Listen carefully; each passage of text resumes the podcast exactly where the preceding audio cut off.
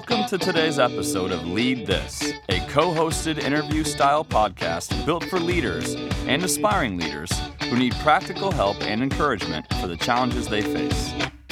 Led by career coach Lisa Adams and Dr. Seth Stone, leadership development expert, together they bring you engaging guests and thought provoking leadership discussions.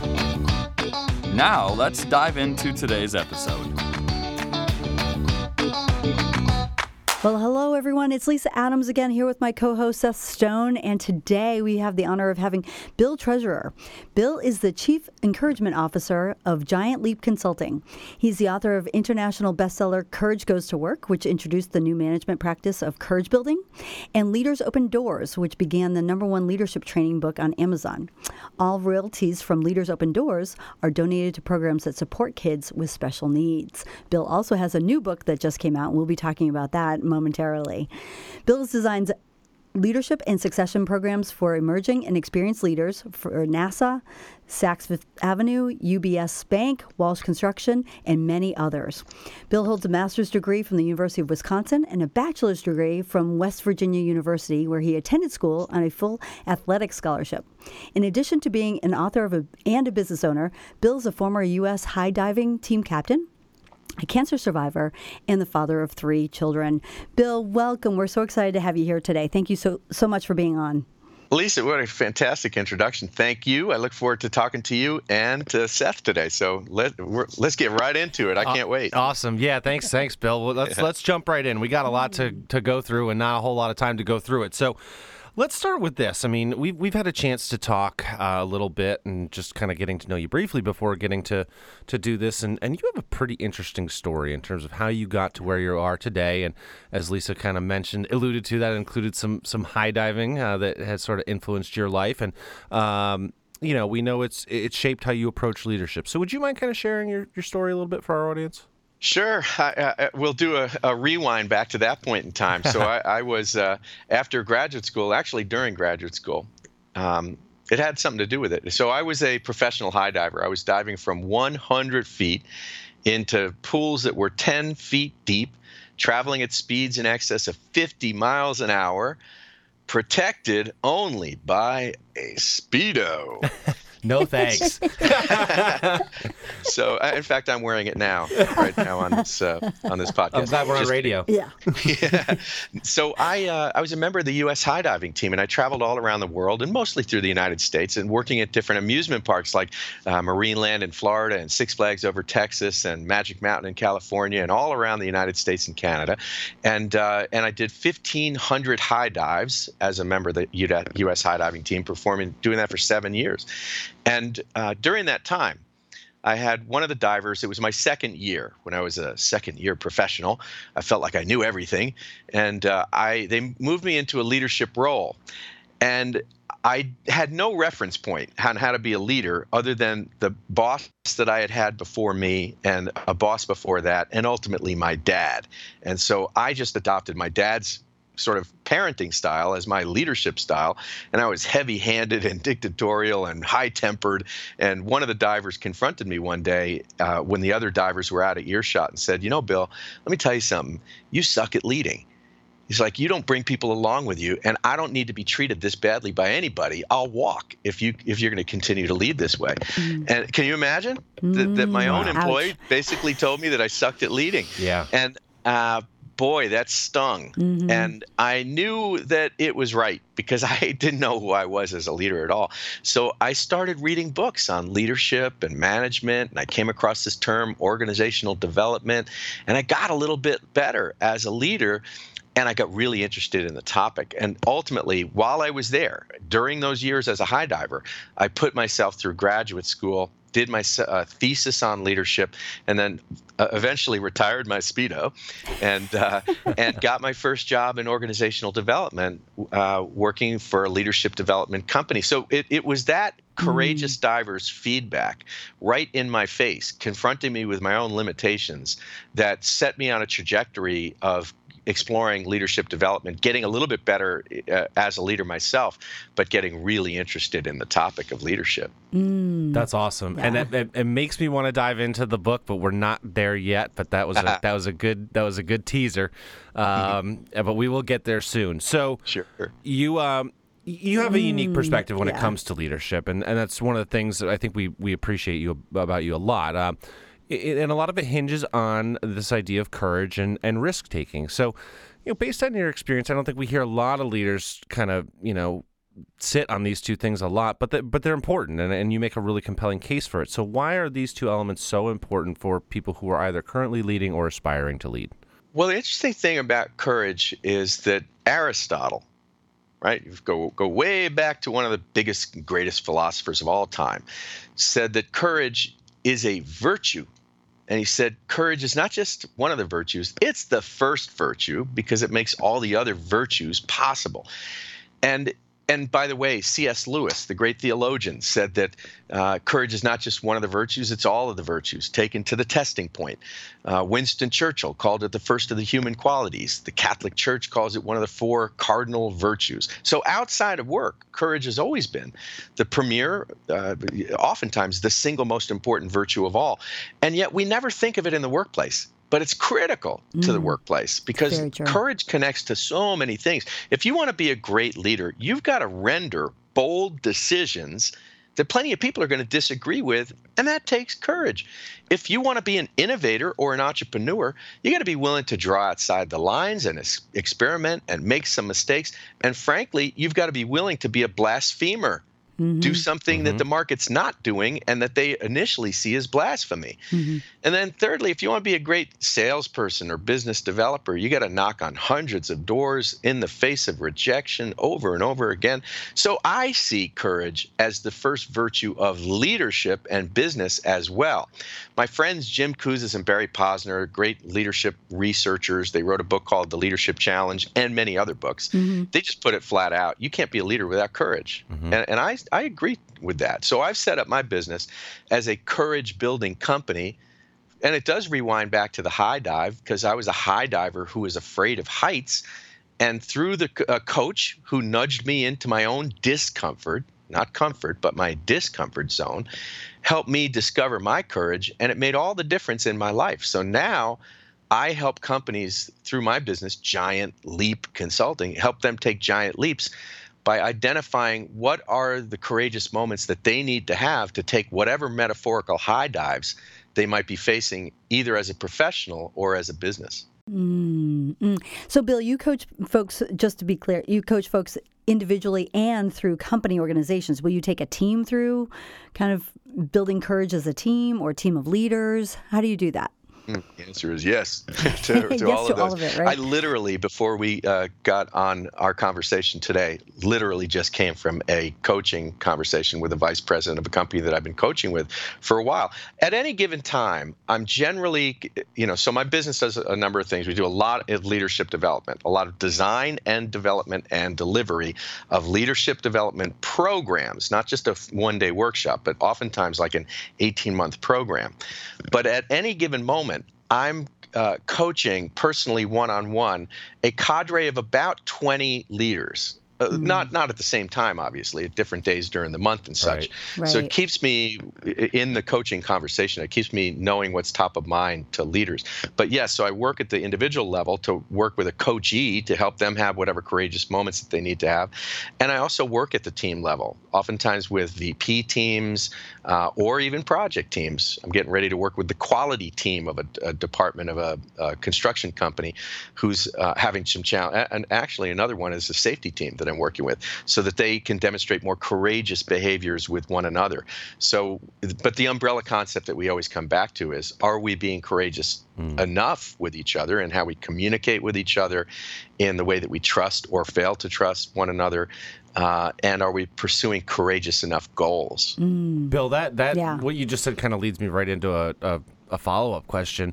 I love the the perspective on courage. Um, Mm-hmm. It's it- so it- true. It, it's it's it's So true, true. but it's it's highly practical. Mm-hmm. You talked about pushing people into that discomfort zone. You had that experience uh, personally, but then also doing that in terms of working with people. that obviously requires a high degree of trust.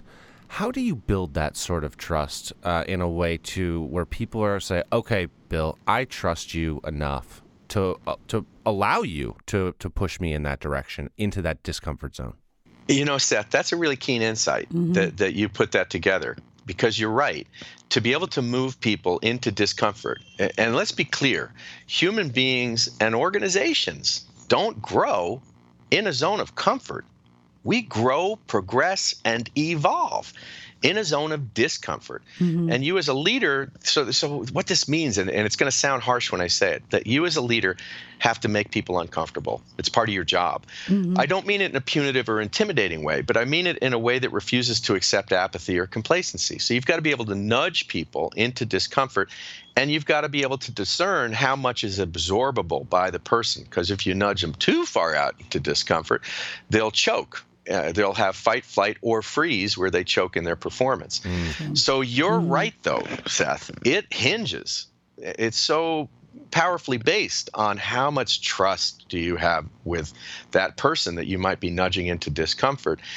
It partly comes down to that critical question that we might all be thinking at a subconscious level, but we don't always say it at the conscious level. And that is, do you care about me? Do you care mm. about me? Absolutely. And if that person, if your leader, if you genuinely care about the person that you're leading, not just because they are a resource and a vehicle to getting your own goals done, but because you care about that person's career and their aspirations and their fulfillment, and if you really have their interests at heart, that person will start to trust you more because they'll know how deeply you care about them. What I will say, though, Seth, is that I don't think it's an instant process, right? No, like, I, I think trust time. does take a certain time over target. It takes a, a witnessing uh, of how committed you really are to that person. So instant trust is really rare to get. Mm-hmm. Uh, it does take a certain fulfillment of promises with one another built up over time. Mm-hmm. That's such a good point too, because mm-hmm. I mean, lately I've been hearing people say, you know, in situations, they say, "Well, you know, boss says, just trust me." Well, I've only been working no. for you for three months. I don't even know you. I, how, am I, how am I supposed to trust you? You know, to your point, Bill, it takes time. Mm-hmm. Um, yes. And I think you made such an important point there about the the level of care. People can see right through that, can't they? I mean, they can tell if you really care about them, don't they? Oh man, oh, you know, we, and the, totally. and you hear it. You, you, know, you'll you'll hear some self-important executive say, "No, our people are our greatest asset. Our people are our greatest resource." Let me tell you something. If you're talking about your people as being resources and assets, you're already showing that you don't care about them yeah. as human beings. Right. Uh, you know, so I, we say that we care about people as our assets and resources, and yet, you know, we we rarely think for uh, working hard. We, we uh, don't acknowledge their contribution. We don't ask for their ideas. We unilaterally make decisions without them. We don't listen to them. Mm-hmm. Um, and then, uh, even if we're an executive that just walks around with a dour face all the time, it just sort of shows that you don't really care. So you, we play at lip service. We pay at lip service, but sometimes we don't actually transmit that we are actually caring for somebody. I, I, I want to go back to that idea of trust a little bit because it reminds me. I actually worked with a team yesterday, a petro company down in Houston, and and I shared with them this story about a boss that I used to work for, and I, I'll share his name because he's still a mentor to me. His name was Heinz Brannon, and Heinz, I had worked with Heinz when I was back at Accenture. Ultimately, I worked for him for about six years, and about three years into it, so we've built up trust right? So mm-hmm. i'm now i've worked for him for already for three years. I know the guy has my back. Right. i know he's not going to give me feedback just to hurt my feelings. I know it's because he genuinely cares about my career because he's shown it in other instances and he gives me feedback that i am becoming a brown noser Oh, wow. it hurt. it stung. Another a, another stinging moment. yes. I mean, it was like the definition of a leadership kick in the ass, right? and uh, I was embarrassed. Uh, but because we had had that much trust, and because he did it in a professional way exactly. and because i knew that he cared about me i could answer that subconscious question and i knew that i could trust him then i was way more receptive to a, a message that was really full of assertiveness right but ultimately his message was one of permission he told me basically you know care less what other people think about you. You're people pleasing too much and you're doing it around me too much. And ultimately, that's dishonesty. You're trying to get something out of me through false friendship. And that's really manipulation. Mm-hmm. He's, he's like, I'd rather have you not be a yes person and tell me the truth that, that's going on for you than to kiss up to me in order to get ahead. That was such a gigantically valuable message for me to hear, but I never would have heard it in fact, I would have gotten defensive and proven while he was wrong uh, had I not had any trust between the two of us. Mm-hmm. Uh, so it really hinged on trust. And it was definitely an uncomfortable message. Uh, he nudged me out into discomfort, but in a way that suggested that he actually cared about where I was going with my career. That, and by the way, Yeah. you know, sure, I've got people pleasing tendencies. Plenty of people in our field do, Yeah. but but it uh, it made me better. It lifted me into a different standard, and I do care a little bit less what people think about me today. And maybe it makes me a, uh, more muscular in my writing. It's bolder. Yes. Well, That's, that's a really good example. Yeah, That's it a really good story that kind of highlights the, the importance of that I mean, that highlights piece. a couple things. I mean, you've had a couple people in your life that were courageous enough to give you feedback, right? Um, and you have that level of trust. And it's one of those things uh, Seth and I talk about on a regular basis in our consulting too. Is you know when you're working with leaders, uh, one of my main mantras to them is show that you care, and if you don't care, don't be a leader. Go back to being an individual contributor somewhere and or work solo Great you can totally do that. But if you're if you're not if you don't care what other people think or you don't care about empowering your team don't lead them because they'll be able to see right through it and you'll be ineffective right? And you'll do damage. yes. Yep. Yeah. leave that leave that trail of bodies behind you which is bad right? So um, bill in in a, a lot of your um, conversations too you talk about good risk taking along with being courageous tell tell me more like how do how do you see leaders differentiate between differentiate between taking a good risk and allowing their ego to just get in the way to make a decision that that would possibly be a stupid one Yeah, it's it's uh, it's a good question. I, remember reading. You know, I'm a great. I'm certainly fond of Stephen Covey's work, and he had a, had a big impact on my thinking and such. And I loved the Seven Habits of all. You know, one of the greatest books of all time. God bless him. You know, God bless him, and uh, God rest his soul. Um, that said, it, w- it intrigued me that in the Seven Habits, he looked at uh, courage and consideration, and he saw courage as um, sort of desire for self and consideration as desire to you know help somebody other than you. And i don't see courage as selfishness. Sort that sort of made me scratch my head. I do think though that there are times when you can make a decision and take a risk that is ego based and and it's not for the right reasons. And there can be a selfishness to to the application of your courage. So what i do is i suggest to people that they put it through five filters. Whenever we're facing a big bold decision we tend to just do a pro and con list uh, what am I going to get from this situation, or what am I going to lose from this situation? Which is really simplistic. I think it helps to have a few more filters than just gain or loss. The first place that I like to start with when you're facing so imagine you're at the threshold of a big decision. Maybe it's to hire somebody for your first time. Maybe it's to fire somebody for your first time. Maybe it's to ask for a promotion. Maybe it's to um, start your own business. You know, I don't know what the threshold would be, but let's just imagine you're at the the threshold of a big decision that has risk involved in it. The what I think is to first find out A, are you passionate about you? So I call these the five P's. The first P is, are you passionate? Does it give you energy to think about this, or does it exhaust you to think about it? Is it depleting your energy, or does it fulfill you with energy in a positive direction? You get, can you get personally excited about it? The second P is, is it on purpose? Like, you know, is it on message? Is it consistent with where you say you want to go with your career. You know, the way I put it is that a good risk should not just be about compensation. What will it get me? Mm-hmm. But where will it take me? True. Wi- Will it move me closer to what I'm trying to get accomplished in in a longer journey with my career? So is it on purpose? Mm-hmm. The third P is principles. Does it embody, if I take this risk, does it embody a set of values or principles that I say that I hold dear and that these really matter most to me? Is it consistent with that? Or is it out of alignment with that? Mm-hmm. So is it connected to my principles? That's the third P. The fourth P is am I taking or am I considering this risk of my own prerogative? or because I feel like I'm being pushed off of this high dive, that somebody's actually got their foot on my back and they're pushing me off into doing this thing? Or am I taking it of my own free will as an exercise of my own prerogative? Right. And then the fourth one, the last one, to me, the last question you should ask is profit. What do I stand to gain? But mm-hmm. that should not be the first question.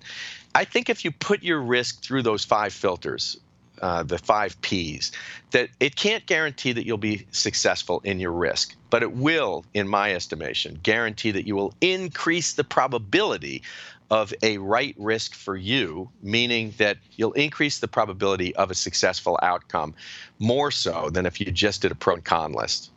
That's really good. Very I mean, true. it's it's not only is it is it practical. I mean, to your point, is it going to guarantee success every time? No, but I, I would think. Now, I never use these filters. I intend to. Um, but uh, I would think even if it doesn't work out, at least at the end of the day, you can put your head on the pillow and say, "I had the right intention when yeah. it came to taking that risk." Would that be fair? Yeah, definitely. In mm-hmm. fact, it's the title of my first book is Right Risk and yeah, 10 powerful principles for taking giant leaps with your life. And the whole point of the book was that look, you may take this risk and even if it's not successful, if you've put it through thoughtful criteria like the five P's, you'll be able to be comfortable in your own skin that it was right for you and you did the right thing despite the unsuccessful outcome. Mm-hmm. Yeah, absolutely. So spe- speaking of books, we can wait no longer. Yes, um, let's talk about the new one. Yeah, uh, I mean we're gonna we're gonna get to a couple other things here because as we noted before, we know you write, we know you you speak, and obviously you have the firm Giant Leap. Um, and, and we're going to spend a little more time hitting those things than we already have. But let's get to the new book, A Leadership Kick in the Ass. Um, I love the title. The title's great. the, title, the title's fantastic.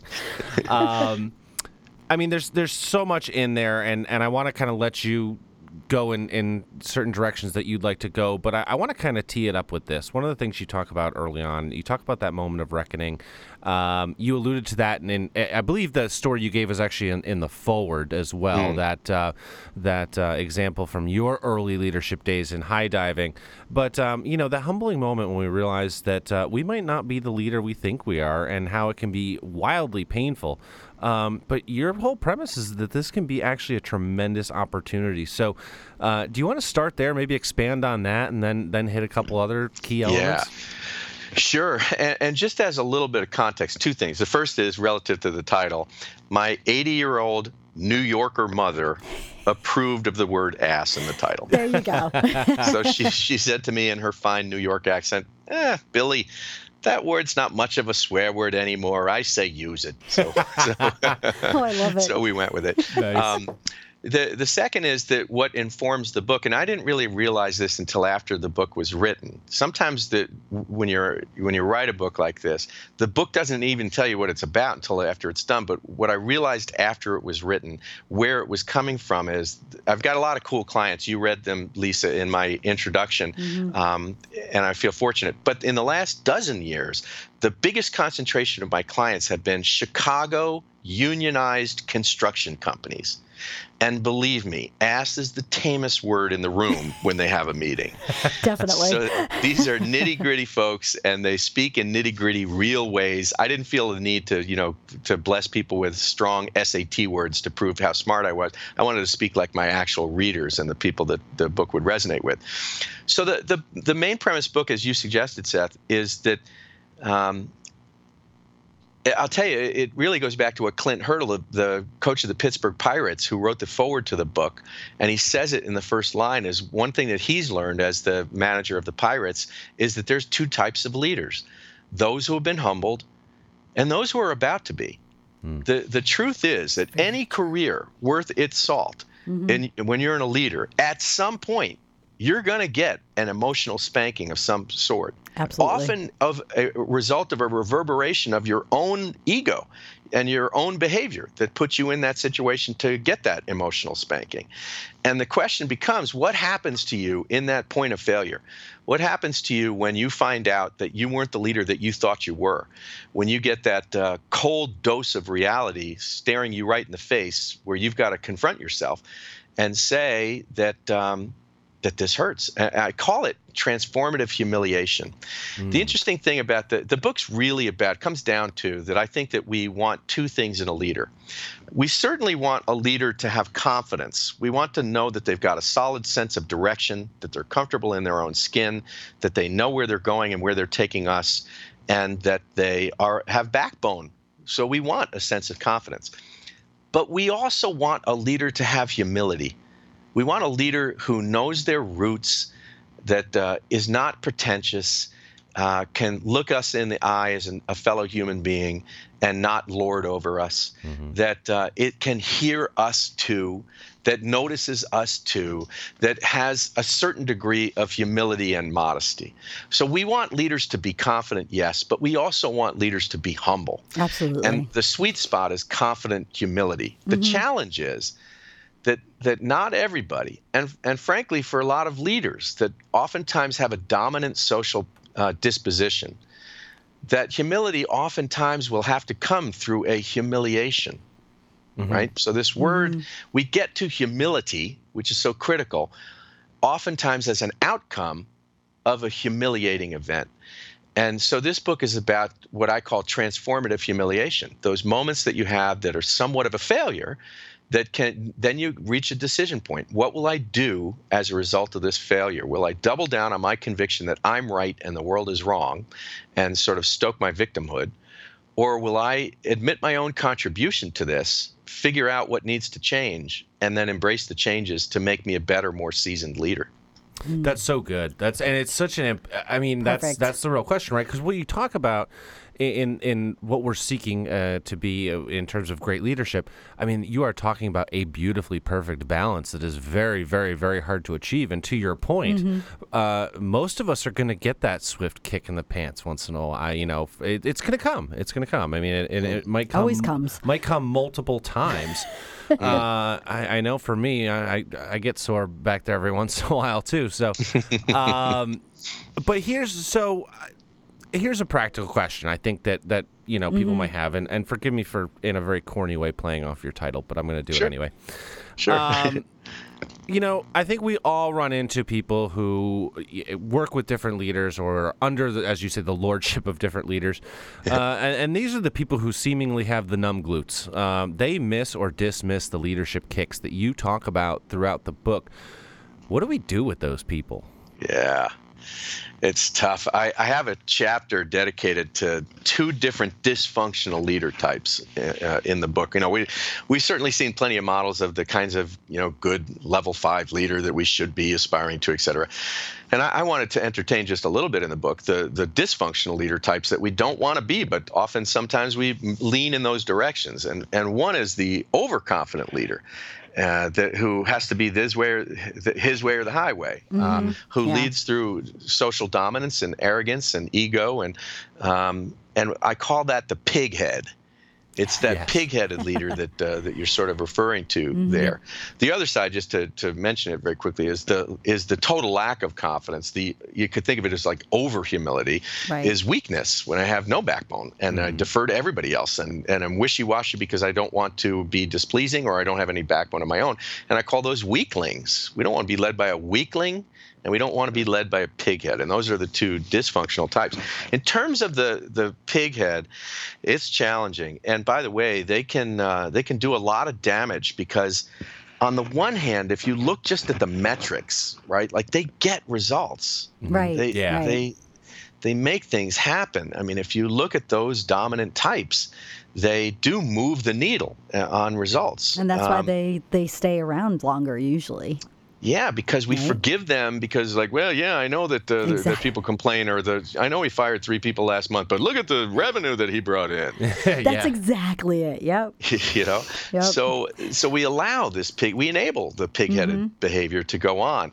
Um, that said, at some point, you know, so so let's imagine that the pighead hasn't received a, a swift kick in the ass, or that they didn't learn from it and have gone on and, and their right. pigheadedness has become, you know, even more ensconced. Mm-hmm. Um, I think it is challenging. Uh, I think that when you're dealing with a pig head, yeah. So I, one one concept I do talk in the about in the book is to be a velvet hammer.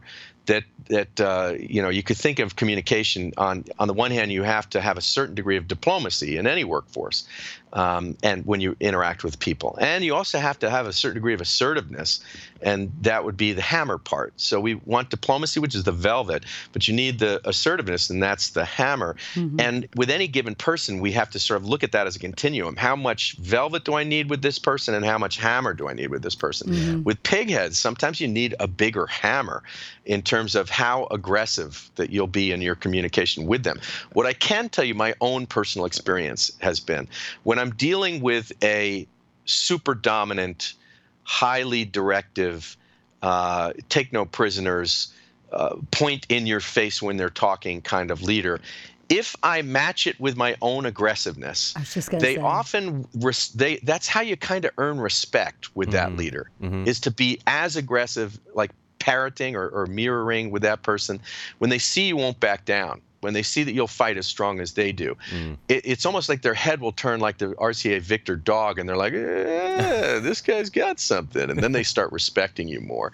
So, but I yeah. think that most people don't do that because they're afraid. They're, they're afraid to speak up to the intimidating, pig-headed person when it's exactly the opposite approach that'll usually help you be successful. Exactly, and that kind of leader is so used to getting their way that when mm. they do have somebody that stands up to them, they pay attention. Exactly, and yeah. then you then you become valued, mm-hmm. and then mm-hmm. that person, because if when you have a pig head, uh, the, the best, the more evolved pig head is somebody who actually surrounds themselves and has a, at least one consigliere around them, one person who can yes. get through to them and tell, be the truth teller without yeah. having to be a court jester. And uh, and has that consigliere who who becomes the uh, the trusted guide, the person who will shoot straight, and they know they can rely on that person mm-hmm. to shoot straight without sucking up. Yep. Um, you know that that's that's like one of the only ways to be successful around a pig head short of them having a magnificent kick in the ass that will ultimately humble them. You know i, I think in the uh, i think even in the newspaper you know lately uh, on the on the scene uh, uh, you know, I'm not sure how, how to uh, to go there, but you know, so you saw this whole airline mess, yes. yes, in the last week, right? Yes, and how it was sort of mishandled, at least from a public relations standpoint, and even mm-hmm. a communication standpoint, by the CEO of the company was involved yes. in some mishandling of that, right? So here's their moment, not just as a, a company, although I think it can really be a moment for them as a company, right? But also for the CEO, if that CEO keeps his job, yes. um, if he does uh, I think it's a it's a leadership moment for him, right? Yes, like, okay, absolutely. what totally. changes need to happen in this company? My my gut tells me that it was such a visceral, uh, public, uh, newsworthy event that it will absolutely cause changes resulting in de-escalation at that airline about how they handle overbooking. They've already made some changes, uh, but I think they'll also recognize they're sort of a mediocre airline, and they'll realize that they don't want to be mediocre anymore. Yeah. That, that's my take on that. That's a good point. That's a great. I mean, no, that was pulling right from the headlines, right? I mean, that's a great practical example. It was definitely a pivotal event. So that mm. there's a there's a follow up question to what we you know what we started in talking with the book that I just I, I feel like I have to ask. Then we have time for one more, and then we got to get yeah. into our three standard questions. All um, good. We could spend we could spend another hour, I'm sure. Easily. But, um, so I want to go back to you know you, you said what Clint Hurdle said right there at the beginning in the forward. You, you, if you're a leader uh, or you want to be a leader, you are you've either been humbled or you're about to be humbled.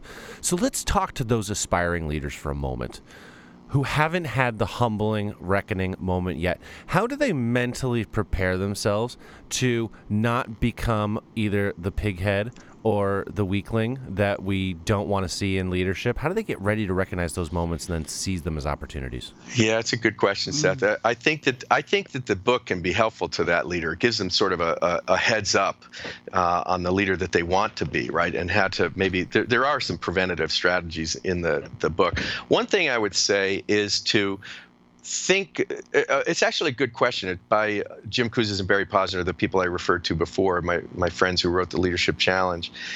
I think it was them who said, you know, you should ask yourself, what kind of leader do your people deserve you to be? In other words, mm-hmm. what kind of leader do your followers need you to be? And uh, and oftentimes the answer is going to be in in an uplifting sort of uh, definition.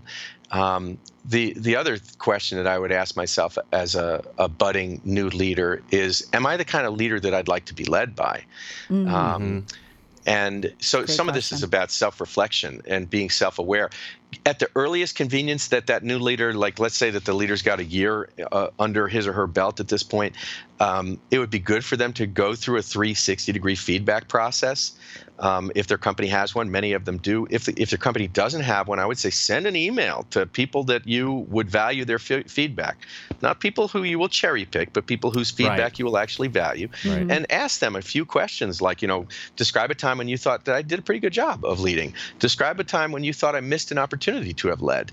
Um, what do you see as my leadership strengths? And, and what are some improvements that could help me become an even stronger leader? You know, those are just four basic questions that you could ask in an email to people that you whose uh, input you would value. And, and just the recognition that the simple recognition that remember that to the seasoning is involved in leadership and that you will come into a situation where you'll have to earn a merit badge and it will likely uh, bruise your ego a little bit. But recognize when that happens. Another thing clint hurdle said is welcome to the club that don't see it as something that's going to hurt your career see it as i guess this is my moment right because Yeah. this happens to everybody and so here's my moment what am i going to do with it Right. That's such good. Uh, that's such good stuff there. I mean, just to spot get on. yourself mentally in the right place for for when that time comes, right? Because I mean, that's a lot of what it is. It's just making sure you're looking at things through the right lens to be able to be open to receive, right? Mm-hmm. Um, mm.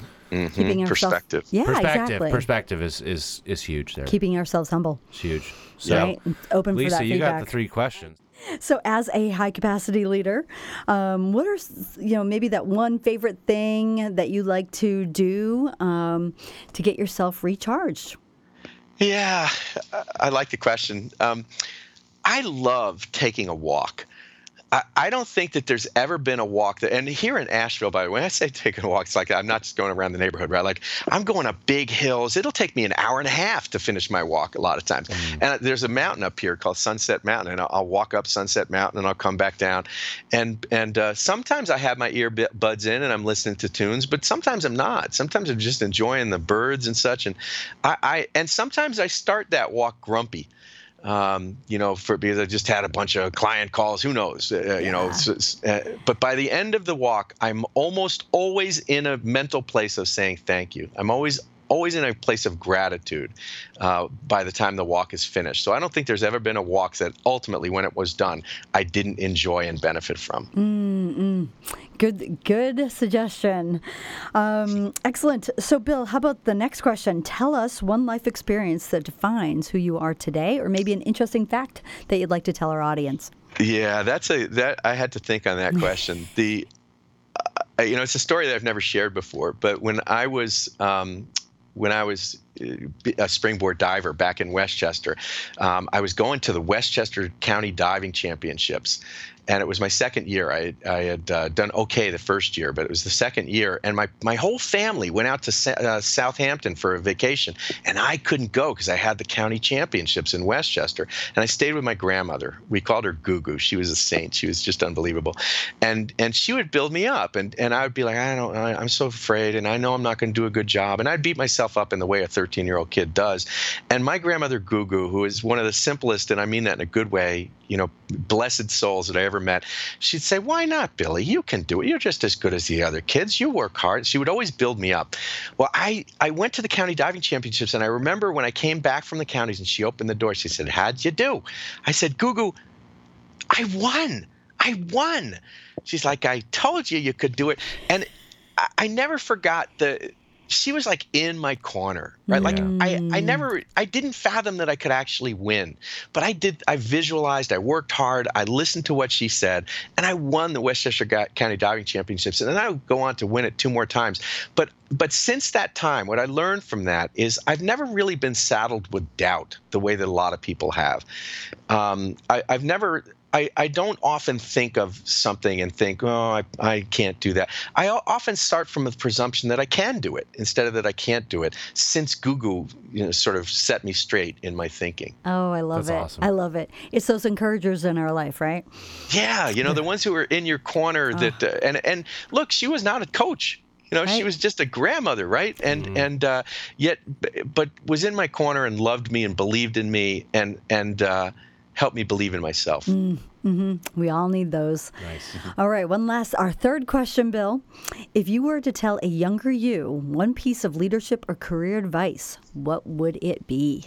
I think I'll go back to the Heinz Brannon thing. I think that I mm. wished I had known earlier on to care a little bit less about what other people thought of me, mm. right? To to do less people pleasing along the way and follow the things and the yearnings that are inside of my heart instead of feeling like I have to dance to other people's music. And uh, when Heinz said that, I still struggle with people pleasing occasionally. Um, but I, but I think it was an, a hugely important message in my life, and I wish that I had given myself that permission earlier on in the process. Excellent. Nice. Excellent.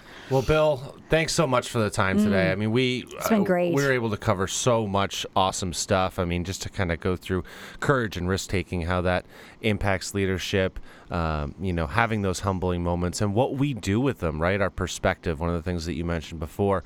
So uh, on our web uh, website, leadthis.us, uh, for folks listening, uh, we are going to have a page up for uh, Bill. Just go there at leadthis.us. Uh, Bill's website will be there. Uh, his firm, Giant Leap Consulting, their website will be there. We'll also link to his new book, A Leadership Kick in the Ass, available for purchase on Amazon. Definitely get yourself a copy of that. It's a good, uh, fun read. And um, Bill, thanks so much for the time. We really appreciate it. I'll tell you, Lisa and Yeah. Seth, this was my favorite conversation all week. So thank you and your listeners. Thank you. It was wonderful. Thank you so much. Thanks, Bill. Take care. We want to connect with you. Check out leadthis.us where you can see previous episodes, get a preview of what's coming, plus access some helpful resources. You can email us at connect at leadthis.us with your questions, comments, or even topics you'd like to see us address in future episodes. Finally, remember to follow us on Twitter at Lead This Podcast. Thanks, and we'll talk to you again soon.